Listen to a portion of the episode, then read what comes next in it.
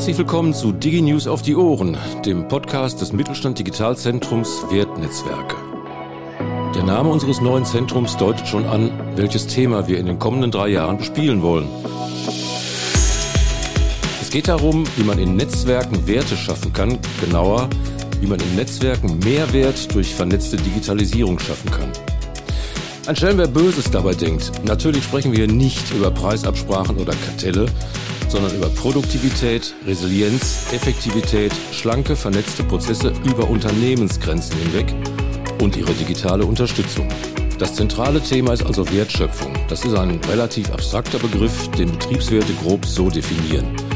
Wertschöpfung bezeichnet die Differenz aus dem Marktwert der von Unternehmen hervorgebrachten Güter und der Kosten dieser Güter und der von anderen Produzenten beschafften Materialien. Werden wir also mal konkret und fragen uns, wo deutsche Mittelständler heute stehen und was die Perspektiven für Netzwerke sind. Natürlich auch und gerade im Zusammenhang mit der digitalen Transformation. Ich bin Uli Hart und mein Gesprächspartner ist mein Kollege Prof. Dr. Erich Behrendt, der schon im Kompetenzzentrum E-Standards wichtige Praxisprojekte initiiert und begleitet hat.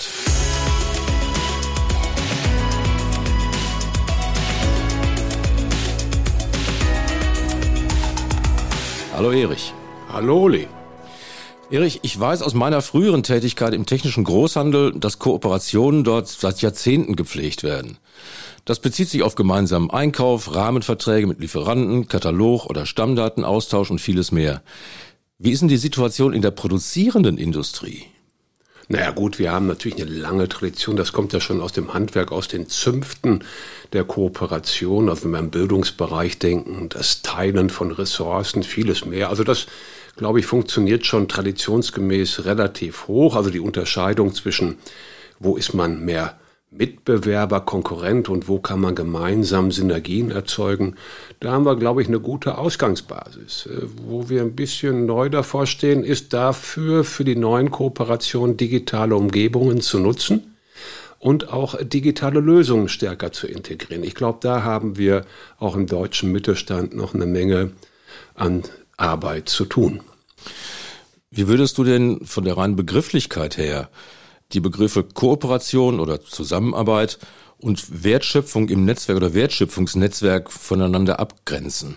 Ja gut, Kooperation, äh, wie gesagt, gibt's immer schon. Wertschöpfung, du hast es definiert über die ökonomische Dimension, die würden wir natürlich heute erweitern um zwei andere Wertvorstellungen, einerseits ökologische Werte, andererseits soziale Werte. Und dann weiß jeder, der sich ein bisschen damit beschäftigt, wir reden hier über die drei Standbeine der Nachhaltigkeit. Die ökonomische Wertschöpfung ist natürlich zwingend notwendig für alle anderen Bereiche, aber äh, die betrifft nicht nur eben interne Leistungserstellungsprozesse, sondern überbetriebliche. Und der Leistungserstellungsprozess, der wird eben erweitert durch einen Lernprozess, durch einen Innovationsprozess. Denn wir müssen das ja so sehen, dass die Komplexität der Herausforderung so groß ist, dass es kleinere Mittelständler alleine nicht schaffen. Und da bieten sich oft Netzwerke an, sowohl auf der horizontalen als auch der vertikalen Ebene. Finde ich sehr gut nachvollziehbar, führt aber dann auch von meiner Seite aus zu der Frage, ob es nach deiner Erfahrung, nach deiner Wahrnehmung in mittelständischen Industrie- und Handwerksunternehmen, vielleicht sogar vornehmlich in den kleineren Unternehmen, eine Selbstwahrnehmung als Teil einer Wertschöpfungskette gibt? Oder gucken die eigentlich ausschließlich mehr auf, auf Themen wie, wie Kosten- oder Prozessoptimierung im eigenen Betrieb? Naja gut, die Welt ist vielfältig. Also wenn man jetzt mal hier jetzt im Beritt Südwestfalen geht mit Tausenden von mittelständischen Unternehmen, Handwerksunternehmen, da wird man die ganze Vielfalt der Welt sehen. Alle sind sie eingebunden in überbetriebliche Prozesse. Wenn wir im B2B-Bereich sind, bis dann hinter BBC, also zum Konsumenten, das sind heute ganz komplexe Bereiche. Wenn wir heute eine Chipfabrik haben, da haben wir über 1000 Lösungslieferanten, die dahinter stecken, als Erstlieferanten. Dahinter stecken wieder viele andere. Also das weiß mittlerweile, glaube ich, jeder, äh, wie komplex diese Lieferketten sind und damit auch Störungen sind. Und das haben wir aktuell erlebt. Die Resilienz dieser Lieferketten ist sehr fragil. Das heißt also, wir müssen dort gucken, ob wir in Teilen wieder Lagerwirtschaft aufbauen. Dafür brauchen wir Erfahrungen. Vielleicht kann man auch Lager gemeinsam teilen. Das heißt also, wir haben dort ganz neue Herausforderungen mit dem Wegbrechen äh, des russischen Marktes, aber auch mit den Krisen in Asien, insbesondere in China, gibt es eine Rückbesinnung darauf, dass man vielleicht dann lieber Sicherheit haben will. Und dafür brauchen wir neue Kooperationsformen und dieses diese Wertschöpfungsnetze, die dann quasi sich entwickeln aus Ketten. Äh, ich denke mir, am besten ist die Überschrift vertrauensvolle Zusammenarbeit, um gemeinsam zu lernen und gemeinsam Erfolg zu haben entlang der ökonomischen Wertschöpfung, die eben halt soziale und ökologische Dimension immer mehr erschließen muss, weil der Gesetzgeber natürlich auch einiges dort fordert. Das hört sich jetzt für mich so an, als wäre der Hauptvorteil einer forcierten Kooperation entlang der, der Wertschöpfungskette die Gewinnung von Sicherheit und die Gewinnung von mehr Resilienz. Ist das so? Ja, kommen natürlich dann Themen rein wie Flexibilität und Produktivität. Das heißt, wenn ich so ein Konstrukt wie den digitalen Zwilling nehme, dann kann ich den auf eine einzelne Maschine legen auf eine Anlage, auf einen Betrieb oder eben auf überbetriebliche Prozessketten. Das heißt, wie kann ich digital im Prinzip Leistungserstellungsprozesse abbilden? Wie kriege ich Frühwarnindikatoren nicht nur für Predictive Maintenance, sondern dass vielleicht bestimmte Prozesse kostenintensiver sind als gedacht? Und wie kann man gemeinsam daran arbeiten, unter den Beteiligten diese Kosten zu reduzieren, also Kostenreduktion, Schnelligkeit, Agilität. Wie schnell kann ich auf Anfragen reagieren? Wie schnell kann ich Anfragen, die hochskaliert werden, befriedigen? Ja, dass ich auf einmal große Losgrößen habe oder Anforderungen habe an kleine Losgrößen. Braucht das Know-how anderer? Woher will ich wissen, wer das Know-how hat? Wie kann ich dort vertrauensvoll Daten austauschen? Brauche ich dafür eine Blockchain-Umgebung? Äh, wie kann ich gemeinsam an verteilten Räumen an Produkten arbeiten? Und das ist das, was wir mit unserem geplanten Metaversum vorhaben, dass man weltweit entlang dieser Ketten mit Beteiligten überlegen kann, wie man Maschinenoptimierung, äh, langlebige Konsumgüterartikel weiterentwickeln kann, indem ich 3D-modellierte Räume habe, indem ich mich über Avatare hineinbewege. Das werden wir ausprobieren, um das Digitale auch zu benutzen, äh, diese Wertschöpfungsnetzwerke in der virtuellen Welt quasi zu unterfüttern. Du hast jetzt gerade schon an einige technische Voraussetzungen an, angedeutet. Aber ich unterstelle mal, die Technik ist ja nicht alles. Es, schlussendlich sind es ja immer noch Menschen, die äh, äh, zusammenarbeiten. Du hast gerade den Begriff Daten teilen und Datensicherheit via Blockchain und ähnliches erwähnt.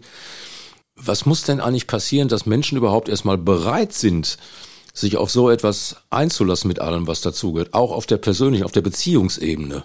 Naja gut, das haben wir. Wir haben ja, also im Mittelstand wüsste jetzt gar nicht, wo, im Produktionsbereich, wo man da ohne dem auskommt. Wir haben vertrauensvolle Beziehungen zu IT-Dienstleister, zu, zu feststehenden Lieferanten. Wir haben geschädigte Beziehungen. Automotive-Bereich ist ja da legendär, äh, wo, wo das Gegenteil vielleicht zurzeit der Fall ist, überwiegend. Aber natürlich der normale Mittelständler, der, der, das Handwerksunternehmen ist eigentlich sehr kooperationsstabil und vertrauensvoll.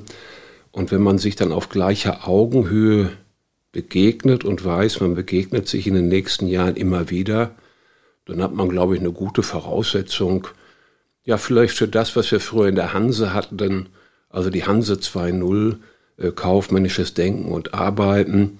Und ich glaube, da gibt es im lokalen Bereich, äh, im regionalen Bereich, historisch seit Jahrhunderten diese Erfahrung. Die Herausforderung, die wir jetzt haben, ist ja, dass ich zum Beispiel mit indischen, australischen und anderen Partnern ein ähnliches Verhältnis anstrebe. Und da kann ich ja nicht dauernd hin und her fliegen. Also die Frage wird sein, wie kann ich Kollaborations- und auch informelle Lernumgebungen haben, wo zum Beispiel Produktentwickler der einen Firma mit Komponentenentwickler von anderen einfach mal so in Innovationsworkshops ad hoc zusammenkommen in so einem virtuellen Innovationslabor und schauen, was kommt dabei rum.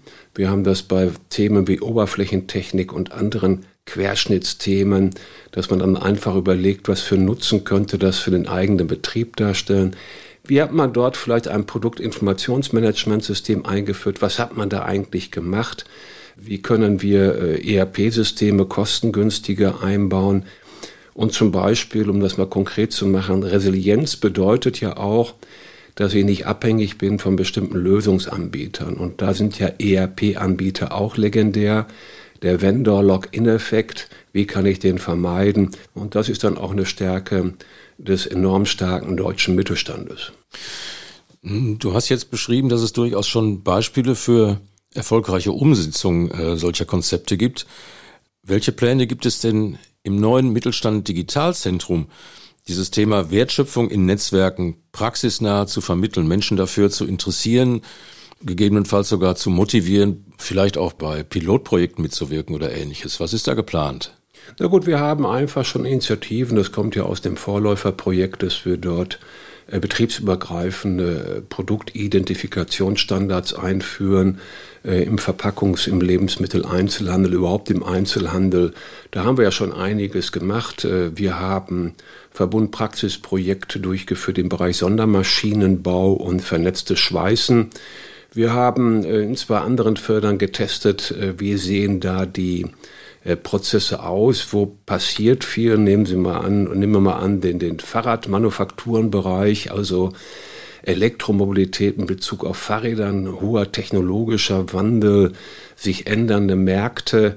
Da kommen viele Leute zusammen. Da gibt es einen hohen Bedarf, sich auszutauschen und auch eine hohe Kooperationsfreudigkeit, auch das Thema Nachhaltigkeit quasi zu integrieren. Also da glaube ich, laufen wir zurzeit offene Türen ein. Voraussetzung ist tatsächlich, da hast du richtig erkannt, wenn da kein Vertrauen da ist oder Vertrauensbasis vorhanden ist, dann werden wir das so schnell nicht schaffen. Also ich glaube jetzt nicht, dass wir ein Change Management hinbekommen, äh, dass dann Leute eher zusammenkommen. Die gibt es schon. Allerdings, was dann oft fehlt, ist die Kenntnis des Digitalen, sowohl als Gegenstandsbereich als auch als Methode der Zusammenarbeit. Und das wollen wir ja mal beispielhaft ausprobieren. Damit starten wir im nächsten Jahr und äh, das werden wir dann auch transportieren in eine Roadshow bundesweit an über 60 Orten. Und ich glaube, das wird höchst spannend, dieses Thema der vernetzten Wertschöpfung eben über den ökonomischen Wertbegriff hinaus in den sozialen und ökologischen. Und ich freue mich da richtig drauf. Ja, dann habe ich noch eine, eine Abschlussfrage. Abgesehen von unserem Kernthema äh, Vernetzung entlang der Wertschöpfungskette, würdest du sagen, dass es generell für Mittelständler Sinn macht, Digitalisierung mehr als bisher im Verbund zu denken? Ja, es ist mal einfach gesagt. Digitalisierung ist ja so ein schwammiger Begriff, der bringt mir nicht so richtig weiter. Wir haben ja punktuelle Digitalisierung, wenn wir Mess- und Prüfsysteme nehmen, eine CNC und so weiter oder CAD. Das ist ja alles nicht das Problem. Also wir haben eigentlich eher das Problem der Prozessautomatisierung, der immateriellen Prozessautomatisierung, der Datennutzung, des Datenteilens, äh, avancierter Softwarenutzung wie KI und ähnliches. So. Und da erzählen mir natürlich die Anbieter und Hersteller alles Mögliche. Und nichts ist überzeugender wie ein vergleichbarer Anwender, der autonom und seriös berichtet über seine Erfahrungen. Das wollen wir immer organisieren. Das heißt, Lernen von den Erfahrungen anderer, das ist zwingend notwendig, denn auch die kleineren IT-Firmen, die den Mittelstand beraten, sind ja auch schnell überfordert, wenn es in Spezialfragen geht. Das heißt, da ist man gut geraten, immer zu schauen, wer macht da schon was, wer will das teilen. Äh, und das machen zum Teil ja sogar Wettbewerber. Also ich bin da eigentlich offenen Mutes, wenn man open-minded als Entscheider im Mittelstand herangeht, dass man dort Lernfelder aufbauen kann. Und äh, äh man muss tatsächlich sagen, die Arbeitsproduktivität in Deutschland stagniert seit Jahren. Also das ist schon eine Herausforderung. Also wir brauchen flexible Prozesse, wir brauchen produktivere Prozesse, äh, wir brauchen mehr Wettbewerbsfähigkeit auch in der Kostenstruktur. Das verschärft sich jetzt durch die Energiekosten. Das heißt, wir haben gut gelebt von den Schwellenländern, die ja jetzt langsam keine Schwellenländer mehr sind, vom Export also. Und das wird sich äh, verändern. Und äh, genauso wie sich der Verbrenner im Auto verändert, verändert sich hier der Markt und die Geschäftsmodelle. Und dann gibt es clevere, die das adaptieren und andere, die vielleicht dann auch vom Markt verschwinden. Kein Zweifel. Wir leben auch weiter in spannenden Zeiten. Lieber Erich, vielen Dank für deine Zeit. Ihnen vielen Dank fürs Zuhören. Das war der Podcast zum Thema Wertschöpfungsnetzwerke des neuen Mittelstand Digitalzentrums Wertnetzwerke. Bleiben Sie uns gewogen. Auch im neuen Zentrum wird es demnächst eine ausführliche, reichhaltige Website mit vielen Informationen, Veranstaltungshinweisen und ähnlichem mehr geben. Für heute nochmals Dank für Ihr Interesse. Alles Gute. Bis zum nächsten Mal.